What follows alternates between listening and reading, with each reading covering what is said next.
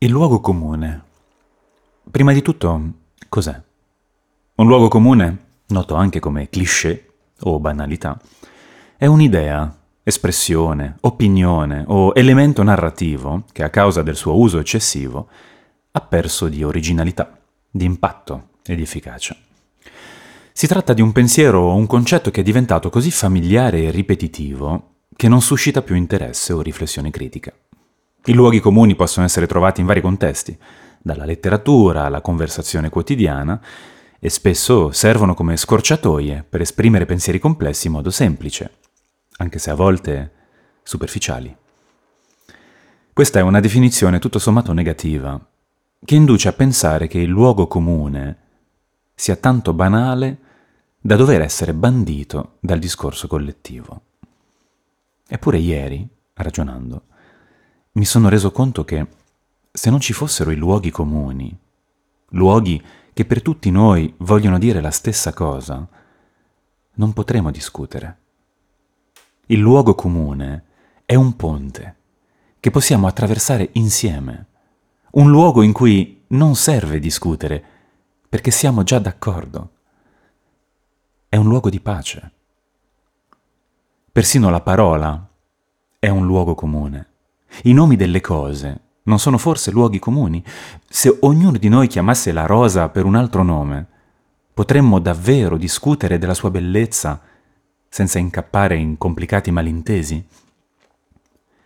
In un momento così teso della società, in cui muoiono persone per volontà altrui, dove le bombe sono giustificate dall'odio e l'odio è giustificato dalla fede, come si può non amare il luogo comune?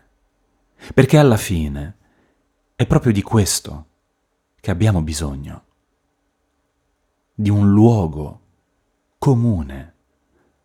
E ce lo abbiamo, è qui, è attorno a noi. È un ragionamento utopico, idealista, ne sono consapevole, ma lasciatemi almeno una volta sognare il desiderio di un'umanità unita che accetti che la terra sia la terra di tutti, che possa vivere insieme, in pace, collaborando, senza che individui pretendano ciò che è di altri come se fosse loro.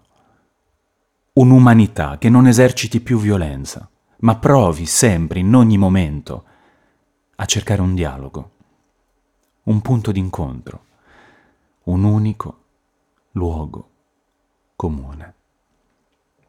Forse un giorno ci arriveremo, grazie alla tecnologia, grazie ad un rinnovato umanesimo che, confrontato con i suoi limiti, porterà l'uomo alla consapevolezza di ciò che è, un piccolo granello di sabbia tra le ruote del cosmo, insignificante, periferico, fragile come una scintilla nei fondi del mare.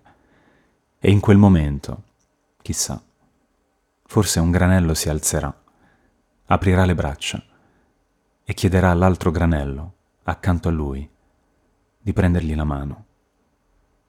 E tutti rimarranno a guardarsi, ad abbracciarsi e a godere di quel poco di fortuna che ci è stata data. I bambini non hanno colpe. Alla prossima pagina.